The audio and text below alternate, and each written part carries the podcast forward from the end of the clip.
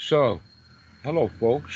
This is our Sunday Sangha for the UK. This is Sunday morning in the UK and uh, uh, Europe.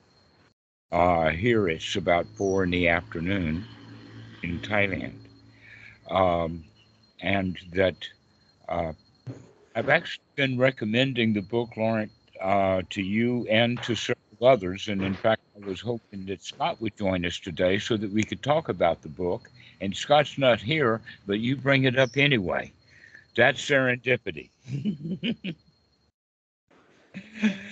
uh, uh, all right. So, uh, what we're talking about is uh, Ambedkar, who was a uh, well, he was quite well known in India. He was a, a politician. He was a university professor, and he knew a lot of history. That in fact, it's amazing how much history he knows right down to the brother-in-law's name of whoever it was that met the Buddha that day. You know, it's that kind of detailed history that he has. But we also have to understand several things about that book. One was that it was done on his deathbed. That it was this book that we're talking about uh, was the last thing uh, on his list, and he was frantic to get it finished. And it's a big, thick book. Um, it's actually w- worth reading, but we also have to know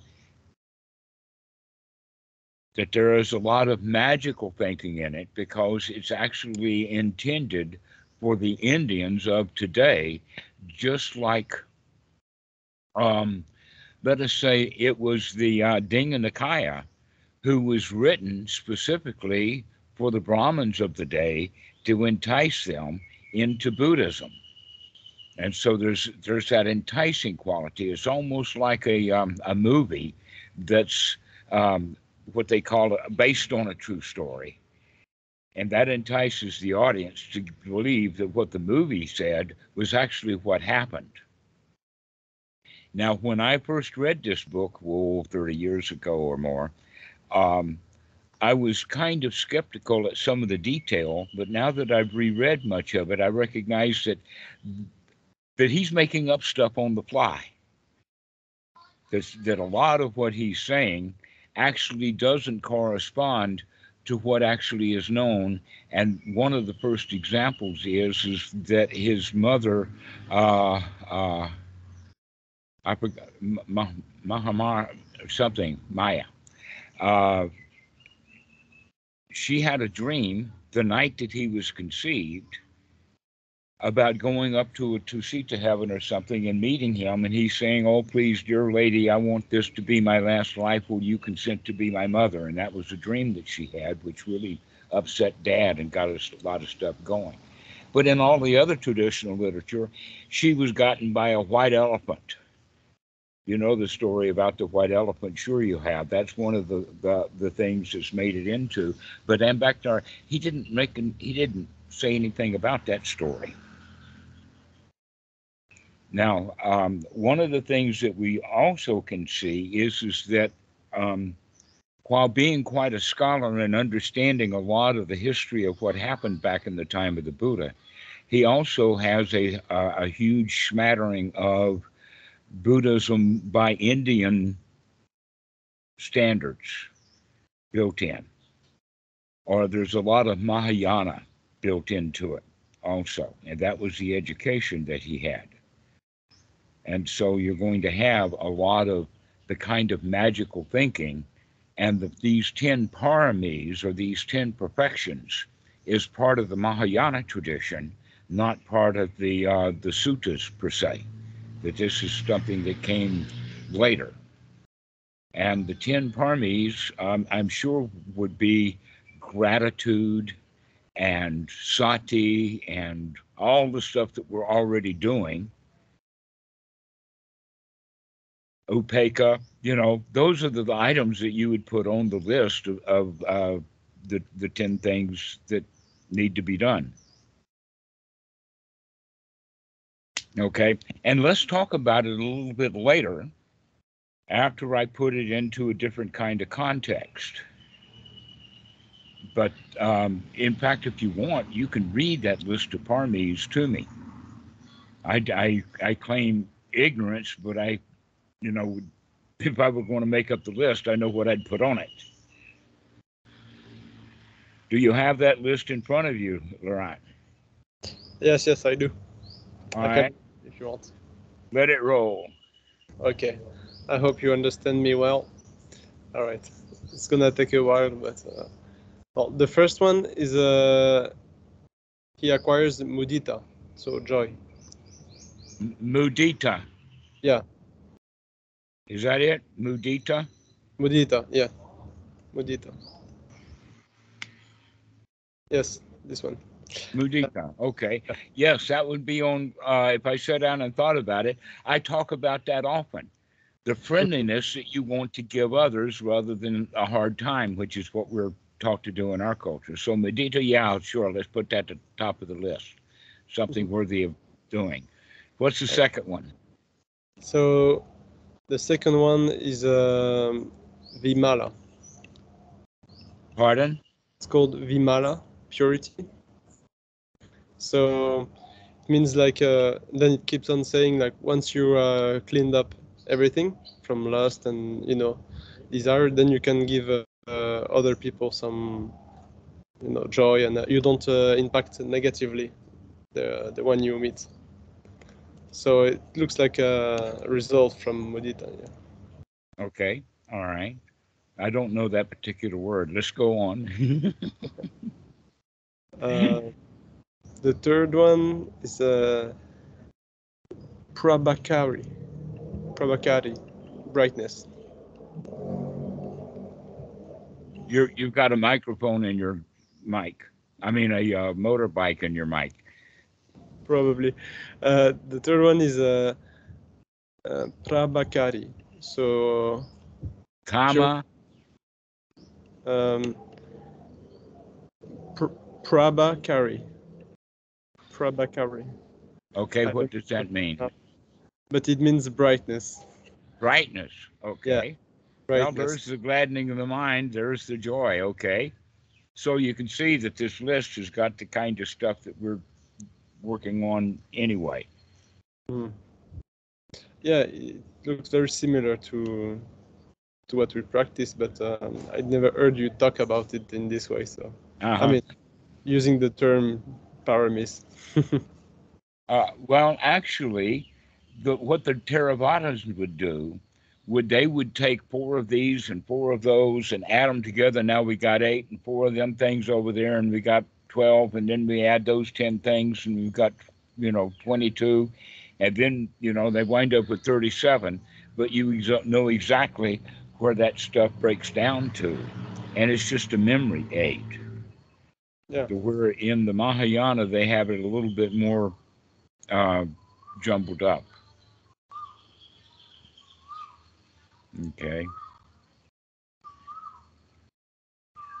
So, um, I have kind of a surprise for you. It's actually out of the introduction to this book that we're talking about from Ambedkar. And um, if you don't mind, I'll bring it up.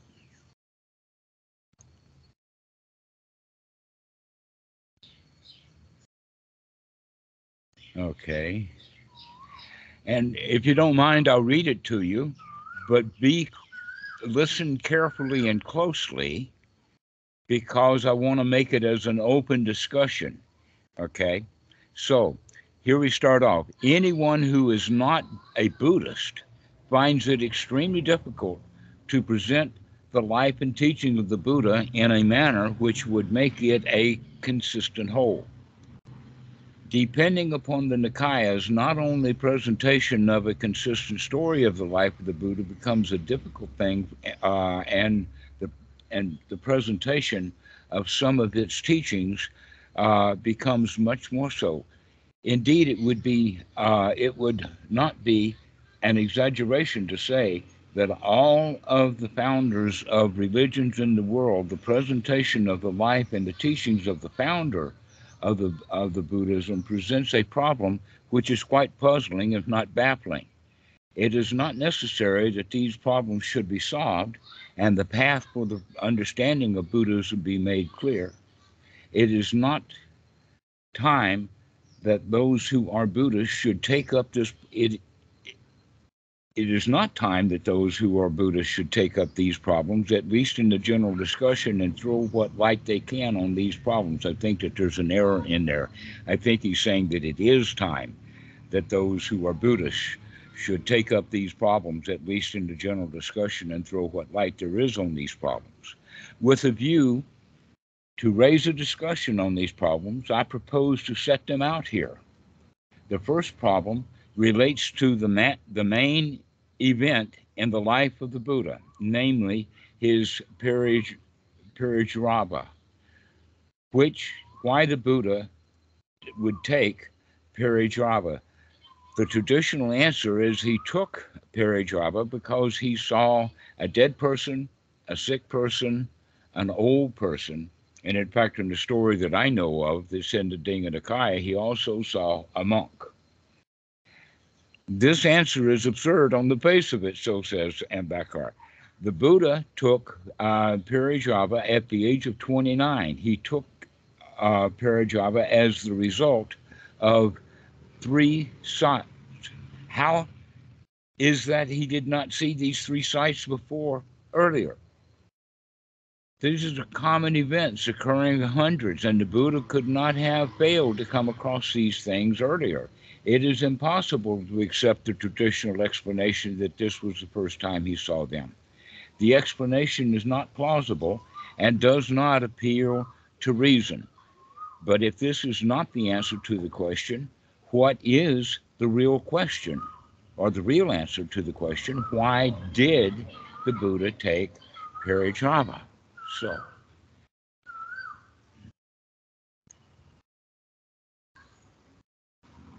Woohoo. How do I get you back up? All right, now we're. Okay.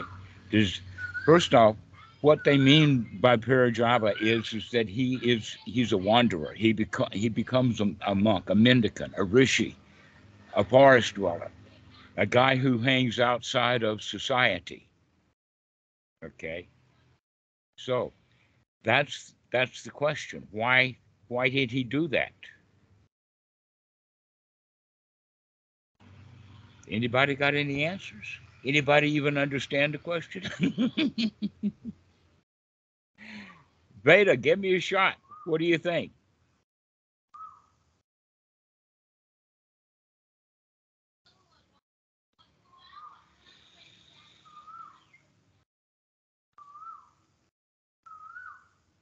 Oh, sorry, did, did uh, you were talking to me? Okay, yes, Martin, you go for it. Uh, I, I am not sure, but um, I read also that uh, you've got uh, a kind of uh, um, uh, you know when he, he is with the, his father, the king, and uh, it's the day of the the uh, kind of a big fest, and uh, it's the first day of the harvest, I think. And he see uh, the men working in the in the field, and he saw the bird eating uh, the worm, and uh, and it's too much for him, and so he sat down under a, a, a rose tree, I think, and uh, maybe that's the the first time he he thought about this. Sorry, I'm not sure I'm clear. Okay. Does anybody else have an answer? Lion, do you have anything?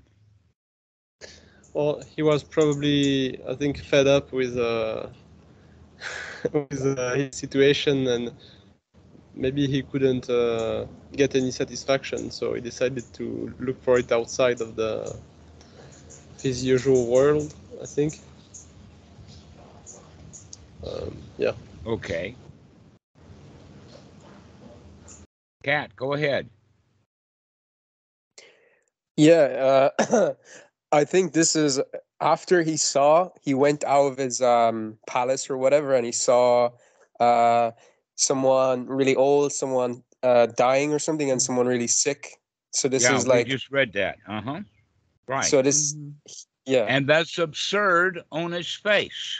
Even the answer that Veda gave is still absurd. That his dad kept him in seclusion so he wouldn't go out to see an old man, a sick person. Why would the dad do that? What was the motivation behind that? If it were true, it still goes back to the point. All right. So, anybody else got any any question before I give it away?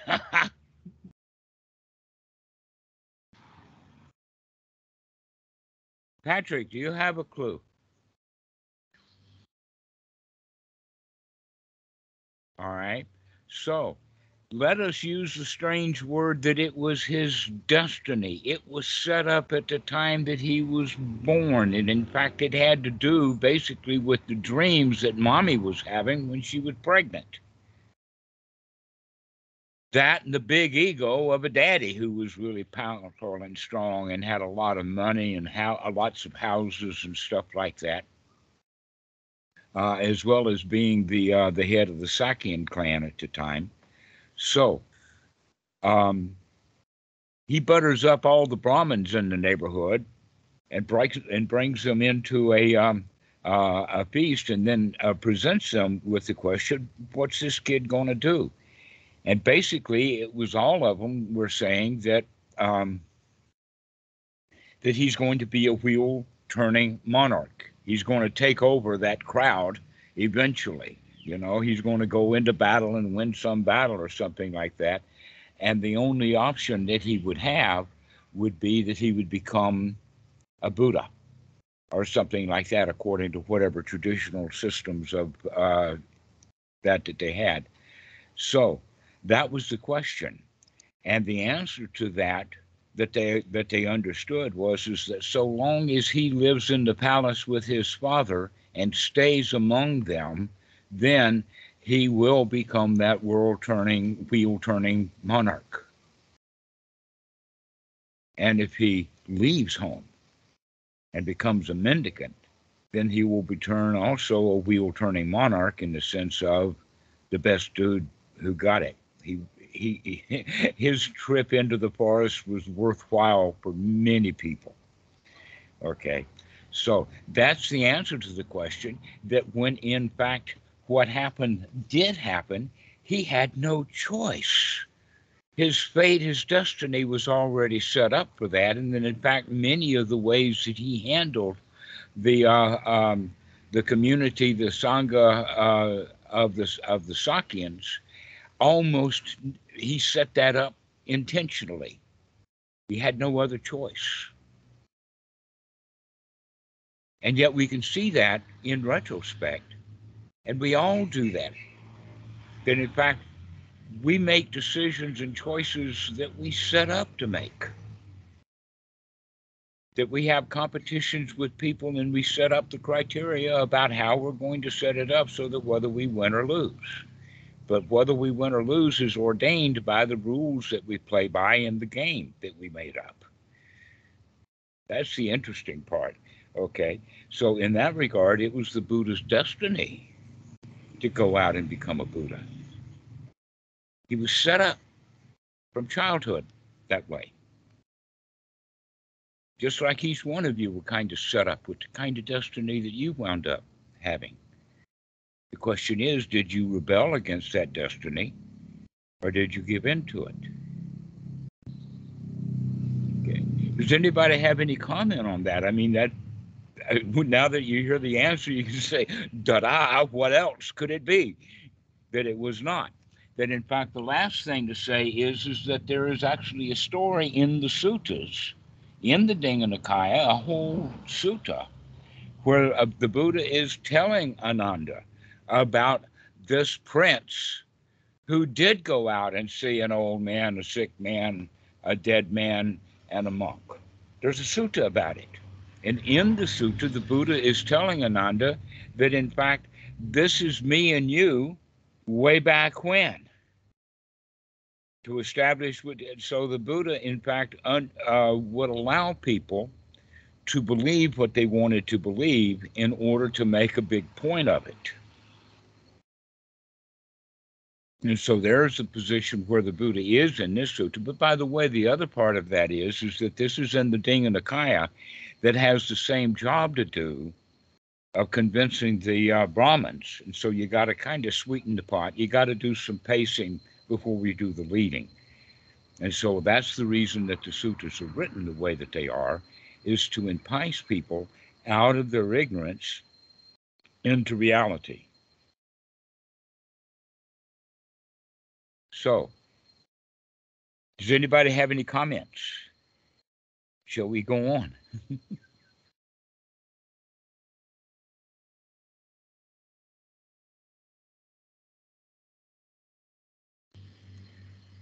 okay. Here's the second problem. The second problem is created by the four Aryan truths, the Four Noble Truths. Do they form part of his original teaching of the Buddha?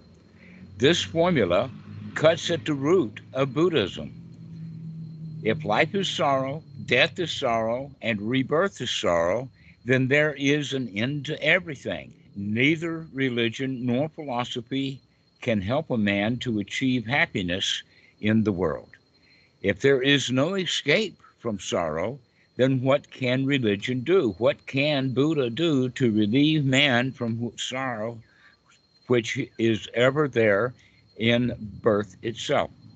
The four Aryan truths are a great stumbling block in the way of non Buddhists accepting the gospel of Buddhism. For the four Aryan truths deny hope to man the four Aryan truths make a gospel of the Buddha a gospel of pessimism. Do they do they form part of the original gospel, or do they um, a later assertion, or is this an, a later assertion made by monks? Okay, so is this the original teaching of the Buddha, or what?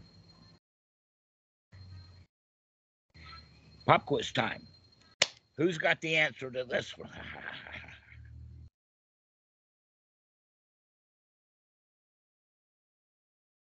Cap, you have a stab at it? Uh, I think Buddha in the fourth noble truth gave a path to end it all. So I don't think that. Uh, absolutely, absolutely. This is just dead meat on his face, isn't it? the path to the end of suffering, and where the where the original question falters is when it makes a statement life is sorrow. How many of you have ever heard that? Life is itself is suffering.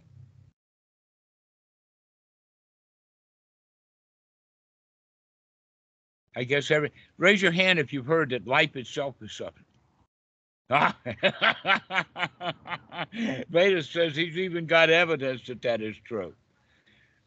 But sure, you've got evidence that it's true, but we've got evidence that it's not true.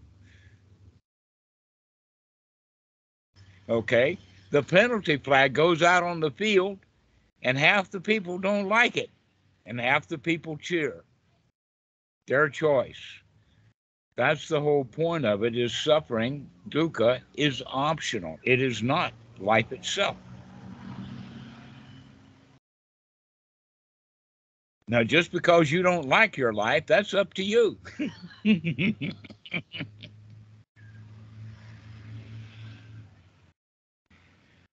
but it's not a guarantee. That's the whole point of the teaching of the Buddha, that it's not a guarantee. Semantics. Actually, though, it's quite confusing for many people when they hear about Buddhism. And they don't see that it is, in fact, it's the path out. But we have to point out the hell to get their attention so that they'll know how to avoid it. If you can't see it coming, then you can't avoid it. This is the whole point about the teaching of that there is dukkha.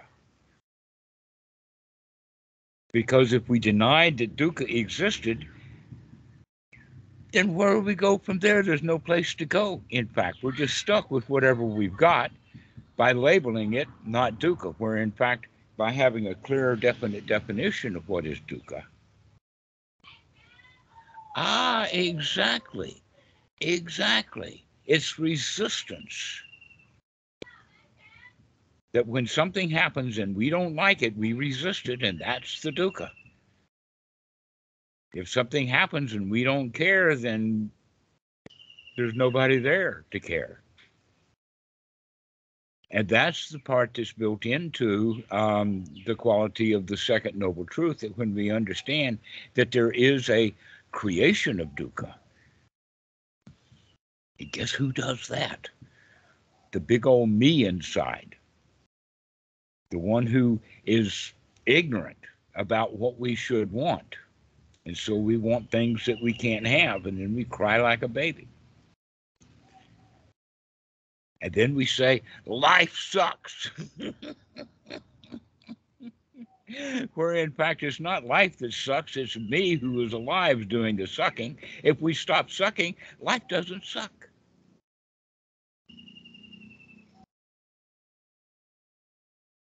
So, no more comments, huh?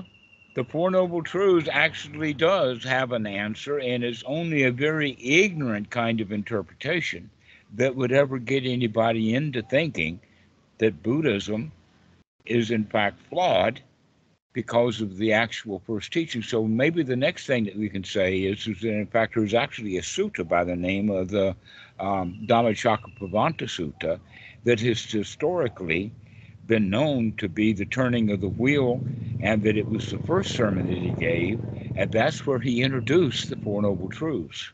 So you can basically say that the Four Noble Truths, especially the second Noble Truth, digs down into the cause of suffering, which is paticca samuppada, to recognize that in fact we are doing it ourselves, that it's not part of existence itself.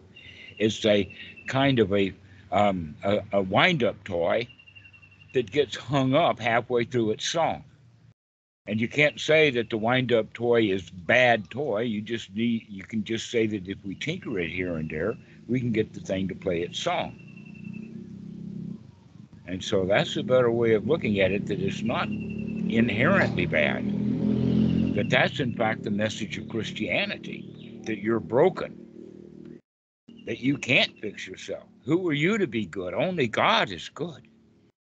All like sheep, we've gone astray, each one into his own way, you know. And if you don't have a plastic Jesus on the dashboard of your truck, you're going to run that truck into a tree. That's the message.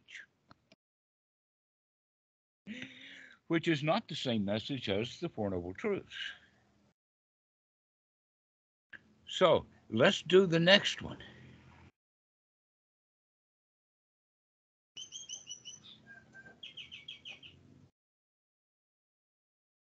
The third problem relates to the doctrine of soul, of karma, and rebirth.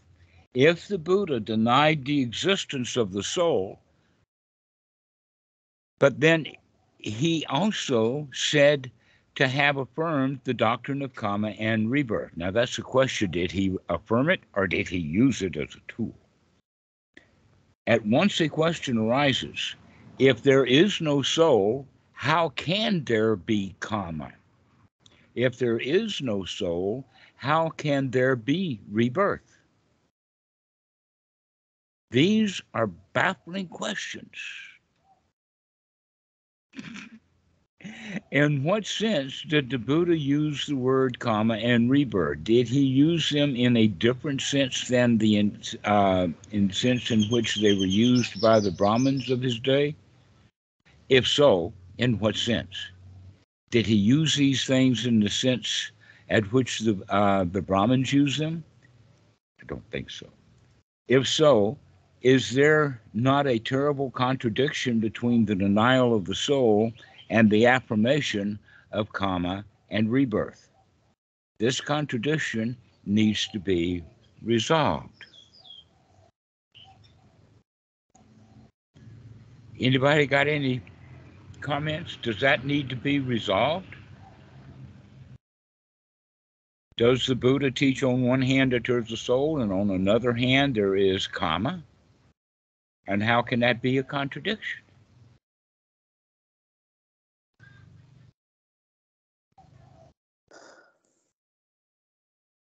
Go ahead.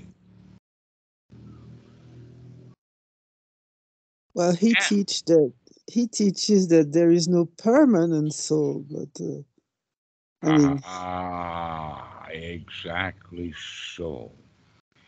That in fact, the question really here has to do with how long does karma last, whatever that is. yeah, Okay. That in fact, uh, the actual original teaching was a good action will give a good result, and a bad action will give a bad result. Now, that was the original teaching. But every kid knows that that's not true. Half the time they can get away with it. And so the righteous among us, the ones who are uh, willing to make up stories and tell any kind of lie to get their way, will say good action gives good results and bad action gives bad results no matter what. No matter how long it takes, we're coming after you. okay, so that's the added addition. Because in fact, new circumstances and new actions and new karmas almost always interfere with whatever direction the original action was going to take. A strong wind will move an arrow out of its place so that the king survives instead of dies, or vice versa. So things are really, really complicated like that. And that's why the Buddha gave the third law of karma. And the third law of karma is, is that there is both bright and dark action that gives both bright and dark results. What that means is basically that there is no pure good action that's going to stay good no matter what, because there's too much wind in the air and there's too much happening, and that every karma, every action winds up being diverted, mixed, turned around, or whatever like that, and it often requires at the other end some help. An example is like that is, is that somebody thinks that they know who you are, and so they hurl an insult at you. But if you changed in the past 10 seconds, then you'll let that insult just slip right by. But if you say, oh no, that's me he's insulting, and you stand up and become the target, then who got shot with an arrow? Is he the cause of his own arrow? That he, I mean, is it his fault that he got shot with the arrow because he made himself the target? So, if that's the case, then the making oneself a target is a new action that actually has a quality of affecting the action of the arrow that got shot. And so the newest action is the one that's, you know, on the platter. This is why the Buddha, in, in at least several suttas, uh, number 12 in the Majjhima Nikaya, in the lion's roar, he says, in fact, one of the